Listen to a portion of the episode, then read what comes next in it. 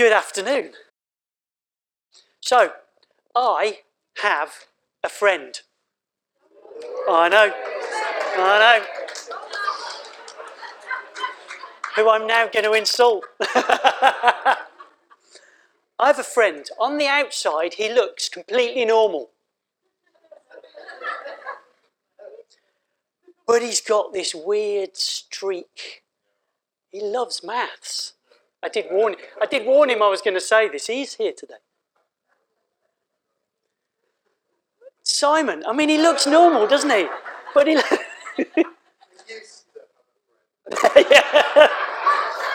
I used to have a friend called Simon who I insulted in front of everybody. I need to find a new friend. Actually, after this, no one's going to be my friend, are they? Sorry, Simon, but I couldn't resist. But today, you see, we're going to look at an equation. And the equation is going to come up here now. There you go. A dodgy maths lesson. That is what we're looking at today. 5 plus 2 plus x equals 5,000. That is what we're going to out with a remainder of 12. I know. I know. Now, there is an argument in our house as to whether it should be multiplied by x or plus x, but I'm saying plus x because you add x into the mix. But we'll come to that later, and I will show you why I'm right. I'm not making any friends, am I, at the moment? Sorry. So this is our, I'll move on. This is the next in our instalment of our series in the book of John, looking at the seven signs, what are called the seven signs through the book of John. And these signs, these miracles, reveal Jesus to us, his heart, who he is, which is why we've called the series simply Jesus, because that's what this is about. So, today we're looking at John chapter 6, verses 1 to 15. If you want to look that up, I haven't put it on here because it was too difficult to squeeze onto one slide and I was running out of time. So you can either listen to me or you can look it up yourself. John chapter 6, verses 1 to 15. If you have been in or near a church at any point over your life, you will know this story, I am sure. This is the story commonly known as the feeding of the 5,000. So let me read it to you. After this, Jesus went away to the other side of the Sea of Galilee, which is the Sea of Tiberias. And a large crowd was following him because they saw the signs that he was doing on the sick. Jesus went up on the mountain, and there he sat down with his disciples. Now, the Passover, the feast of the Jews, was at hand.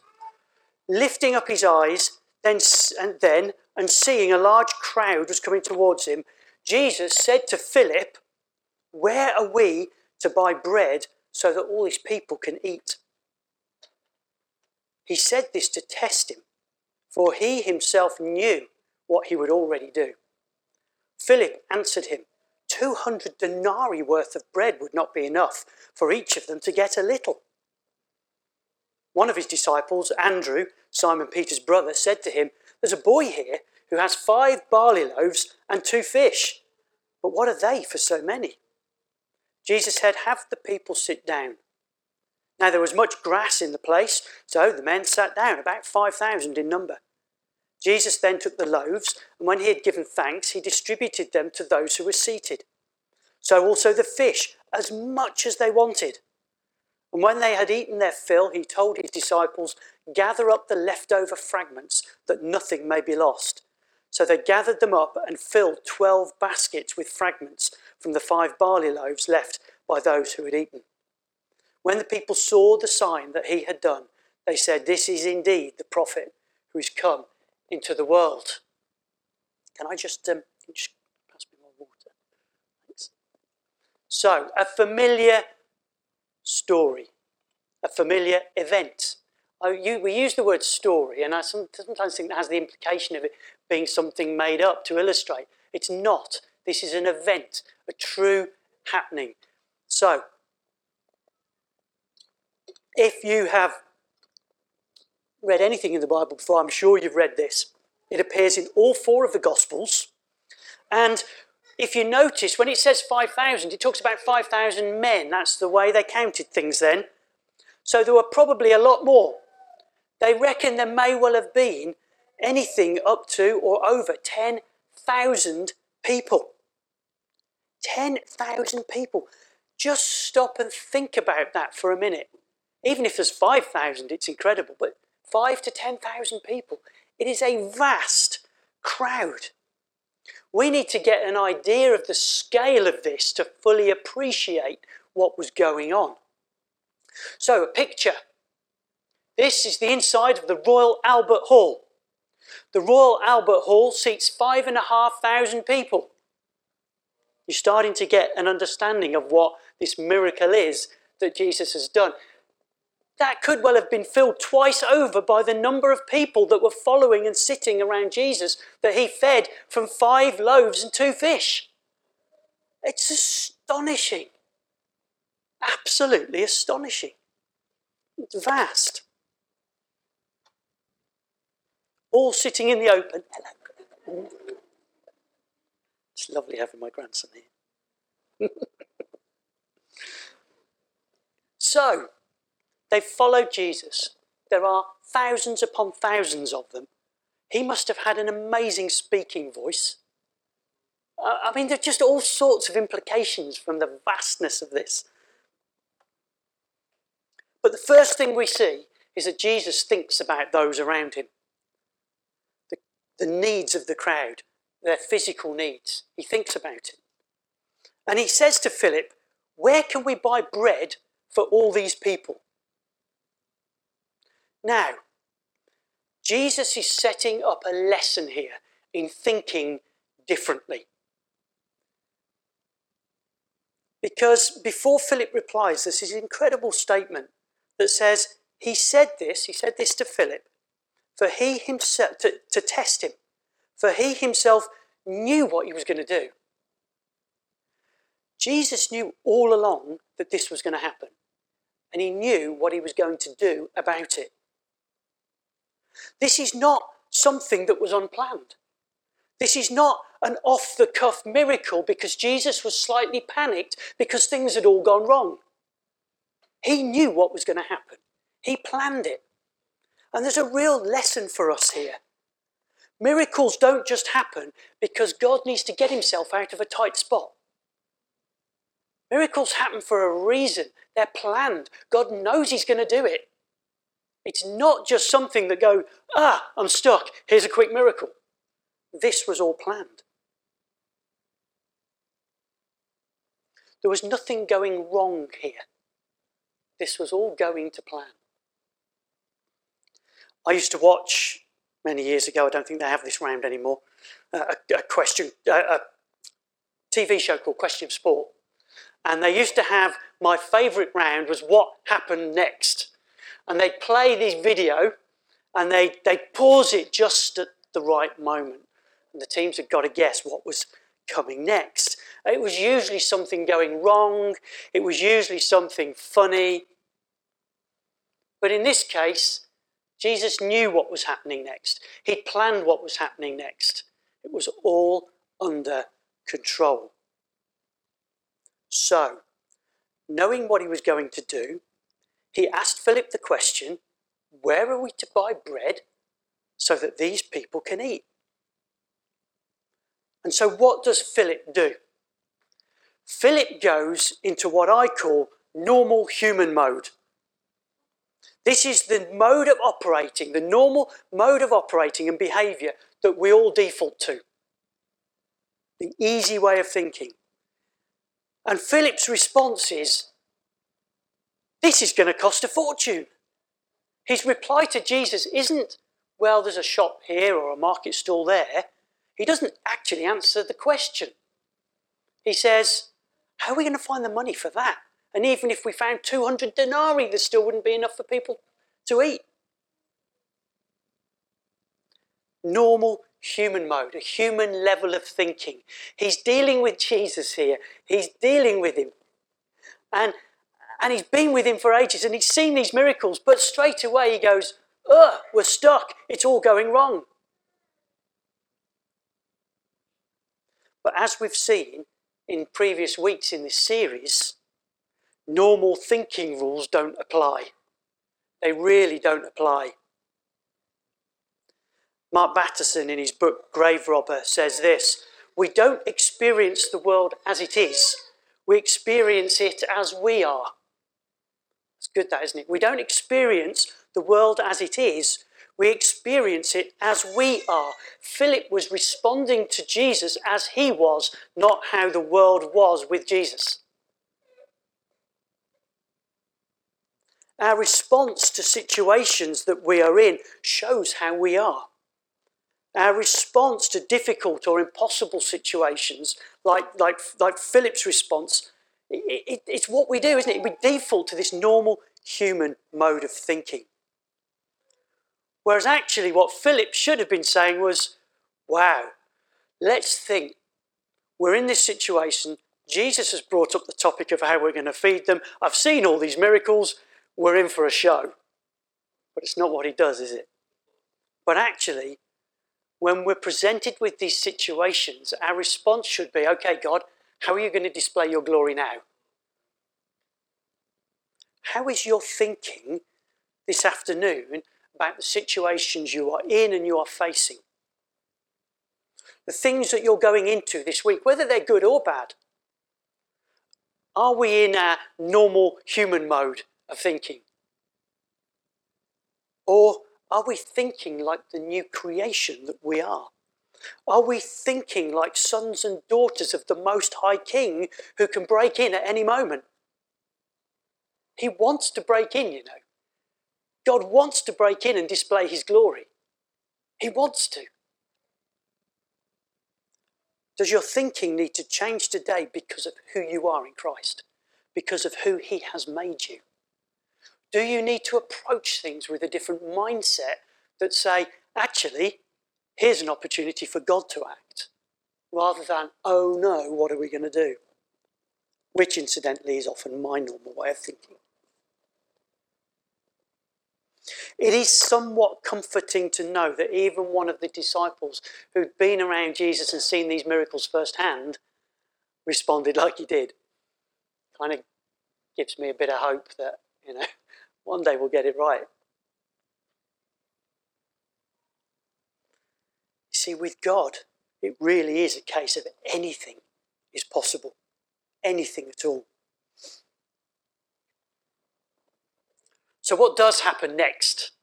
What does happen next? Well, we know that Jesus is setting this up to reveal his glory and teach us amazing things about the kingdom, which we'll get to.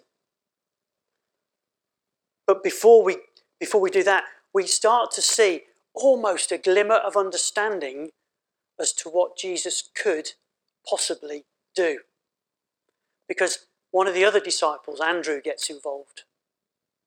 And at some point, he finds out that there's a boy with five loaves and two fish. Now, remember how many people there are. And yet he finds this boy. Like, I mean, uh, how on earth did that happen? Was he nearby and overheard them discussing the lack of food and said, Well, I've got some? I mean, this is another, this is a miracle in and of itself that there was a boy there with food that was spotted by the disciples in this crowd of up to 10,000 people. Amazing. Amazing. There are just miracles all over the place in this that we often overlook. But anyway, he has offered to contribute his lunch. Isn't that sweet? Misguided, but sweet. I mean, just during the worship, Noah had a little packet of crisps. I didn't get one. Neither did any of you. it's just a small amount.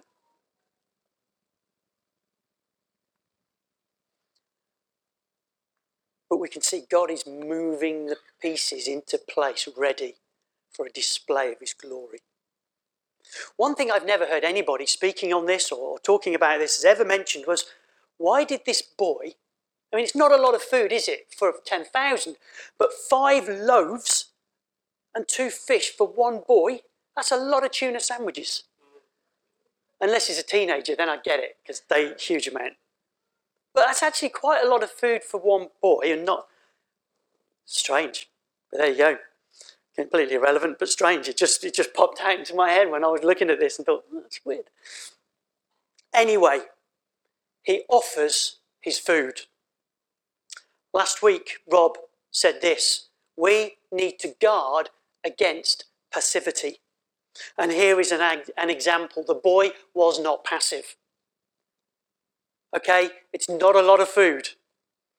The disciples must have gone, oh, what, what a lovely little boy offering his food. You know, that's very kind, but, you know, just. What was he thinking? Maybe he thought other people would join in with him to contribute. I don't know.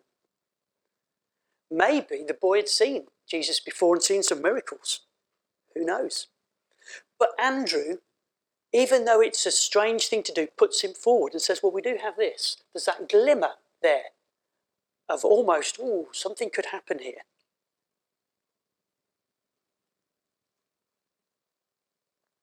Now, Andrew does say it's not going to be enough, but at least he makes a step, that small step. But Andrew makes a small step. The boy offers his lunch, his food, which is a big step. And you know, when we step towards the purposes of God, He comes rushing in to meet the need. And that's what we see. That's what we see. He can use what we have, however small, however insignificant it seems. This boy has a small amount of food. And what he does is he says, Here, take it. You can have this. He doesn't say, Here are my leftovers. He doesn't say, Let me satisfy my needs first, and then you can have what's left. He gave all of it and kept nothing back for himself. Here we have a small action that unlocks the miraculous. That boy giving everything, however small, unlocks the whole miracle. Without that boy bringing that and working in partnership with Jesus, this would have never happened. And this is exciting because it's the same now. You have the equivalent of five loaves and two fish. You've got it.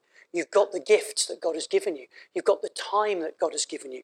You've got the abilities that God has given you. You've got the money that God has given you. And when brought to Him, those things will unlock the miraculous. Now, that doesn't mean that He can't do it on His own. He can, and He does.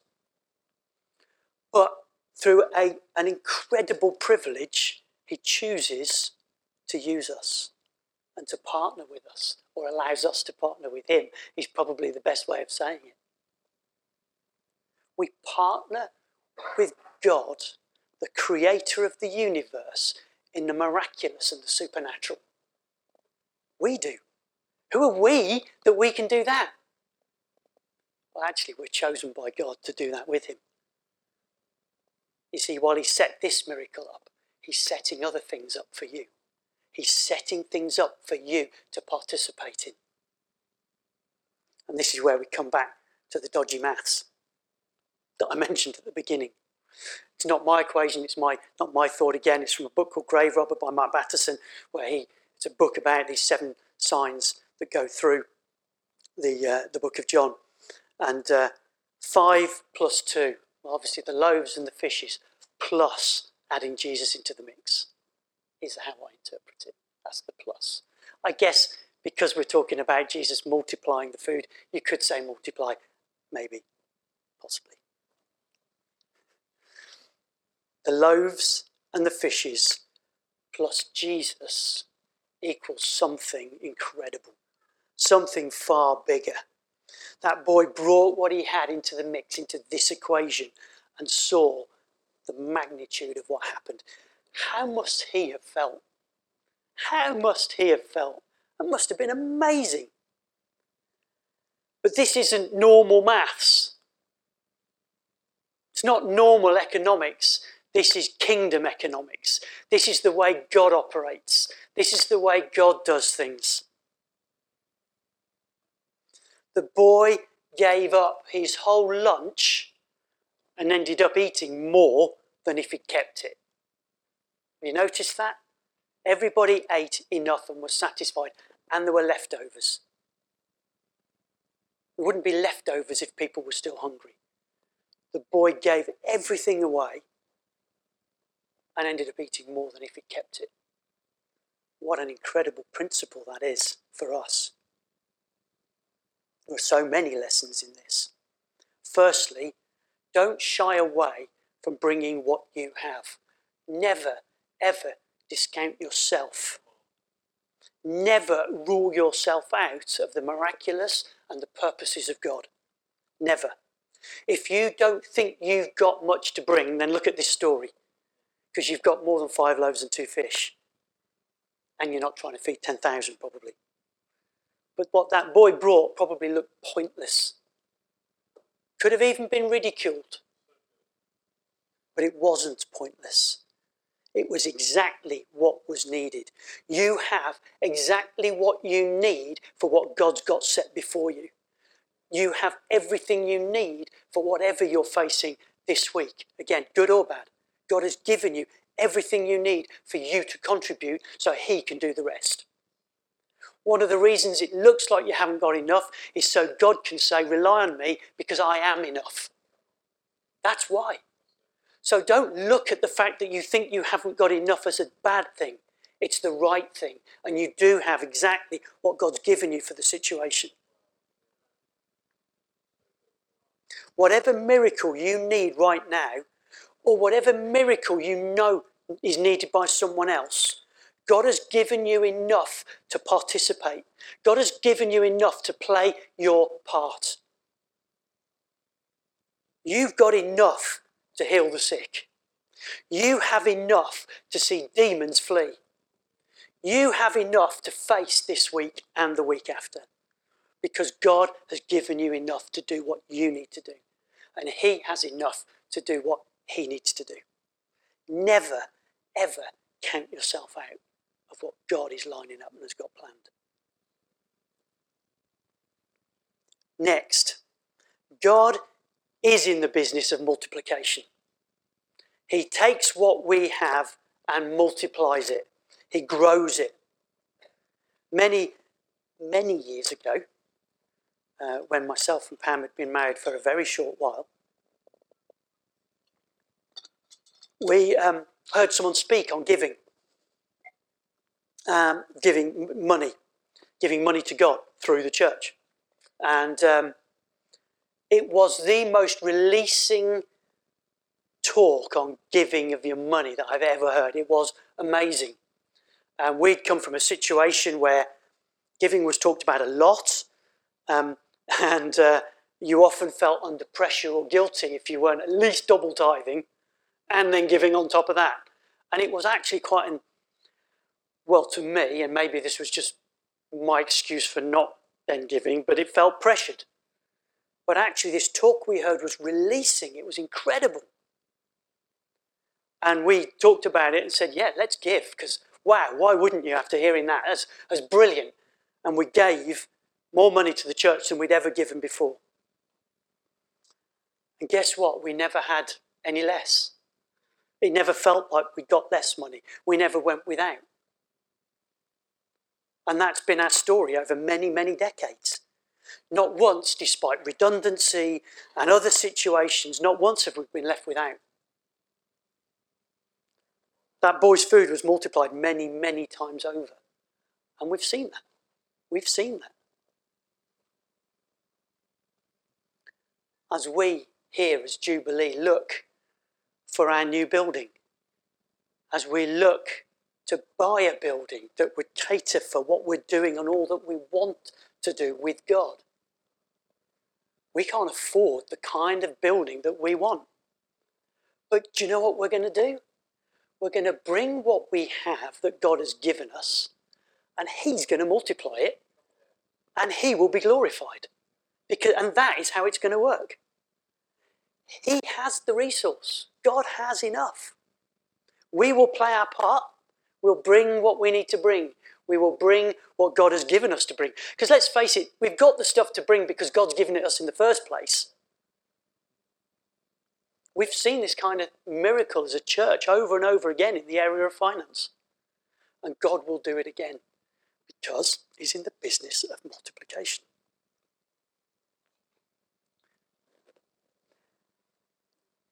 But remember, in this story, in this event, the boy went all in.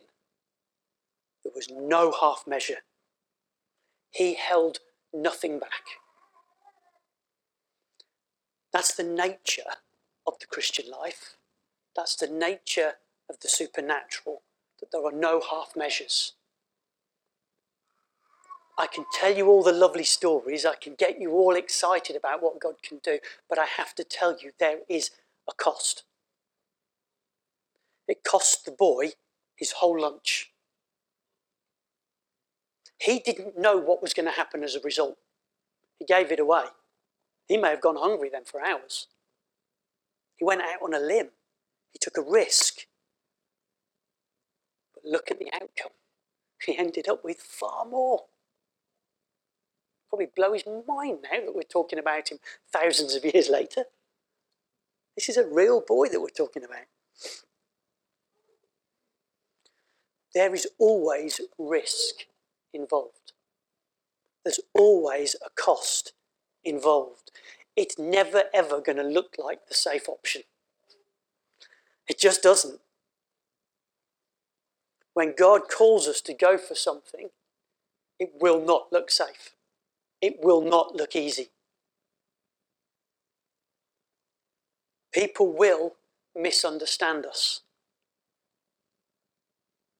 People may ridicule us.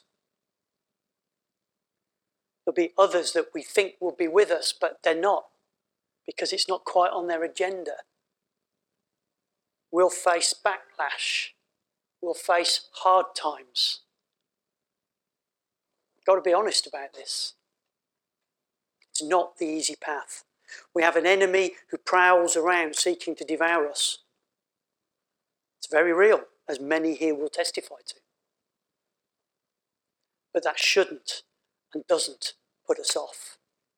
It shouldn't put us off because we know how the story ends.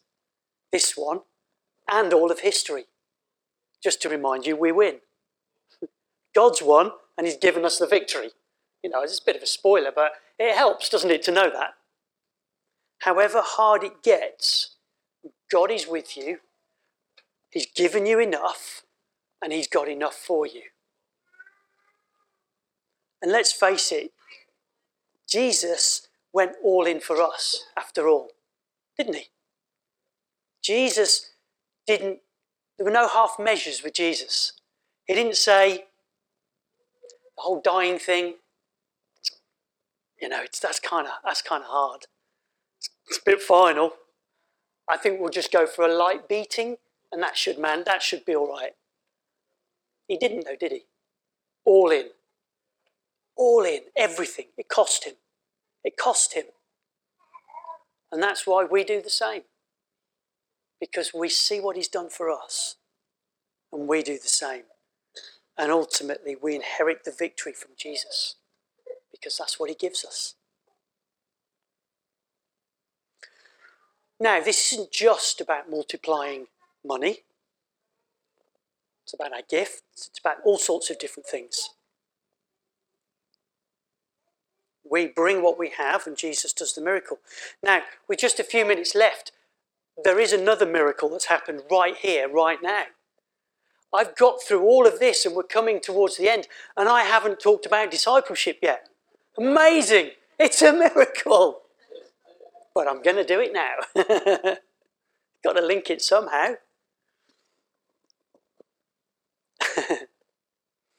what bigger miracle is there than salvation?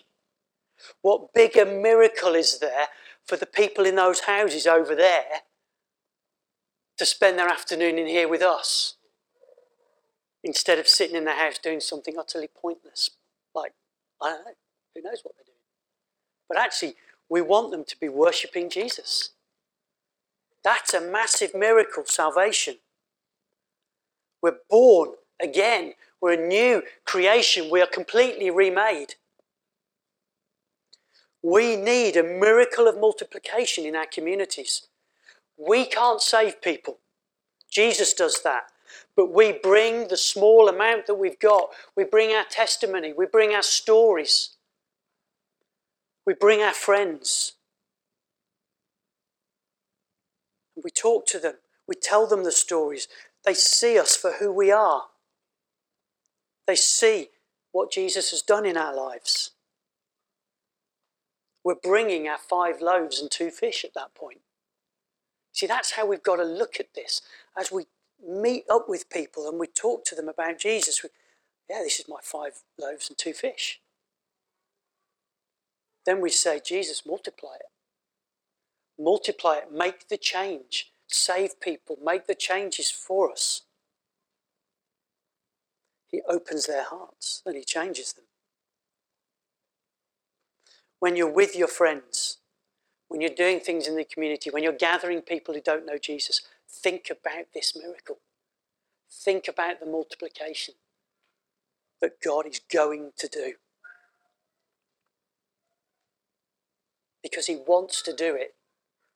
God wants to see people saved. God wants to see people changed. And He wants you to partner with Him. He wants you to bring what you have.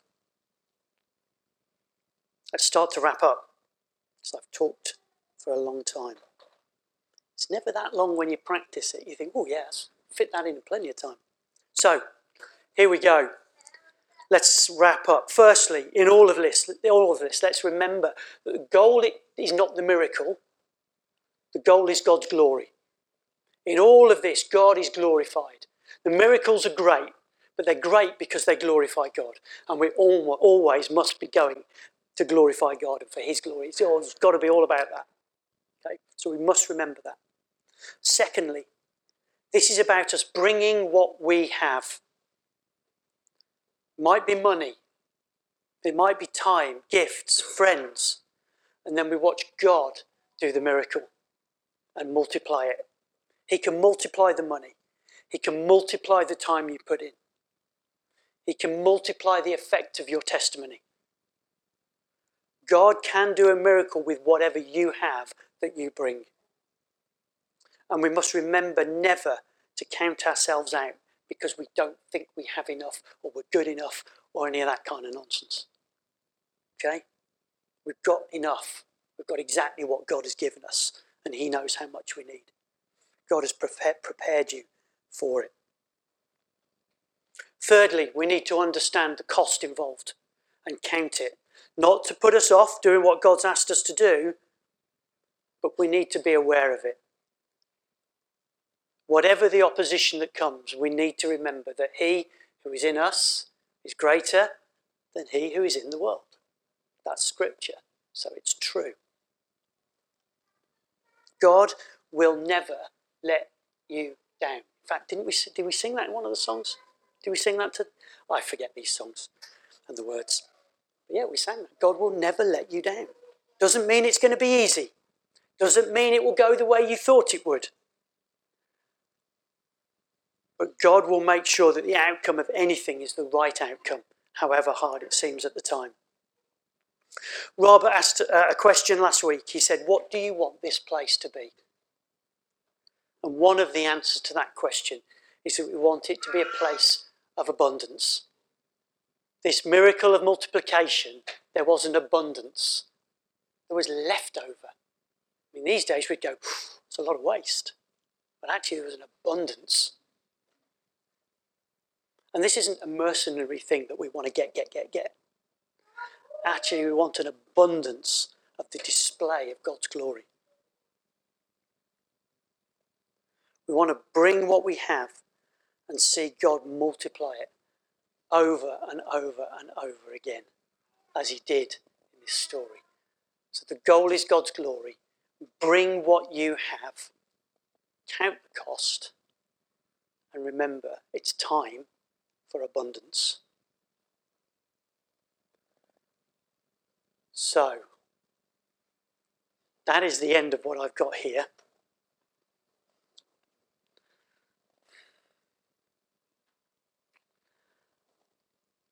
I'm just, I think we need to pray for some people.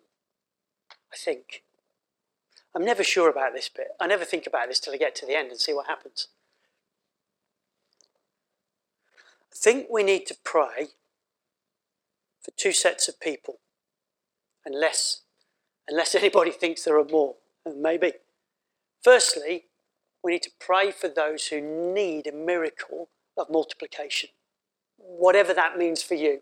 I don't know what that means for you, but if I say that and you go, yeah, that's me, great. I think the second group of people we need to pray for, and this might be a slightly harder one to admit, I don't know, those who have counted themselves out because they don't think they've got enough, or they don't think they've got what it takes, or they don't think they're good enough. I want to see you set free from that because you are good enough. You have got everything you need. Um, and while it's easy to hear it, sometimes being prayed for to get rid of whatever's holding you back is a good thing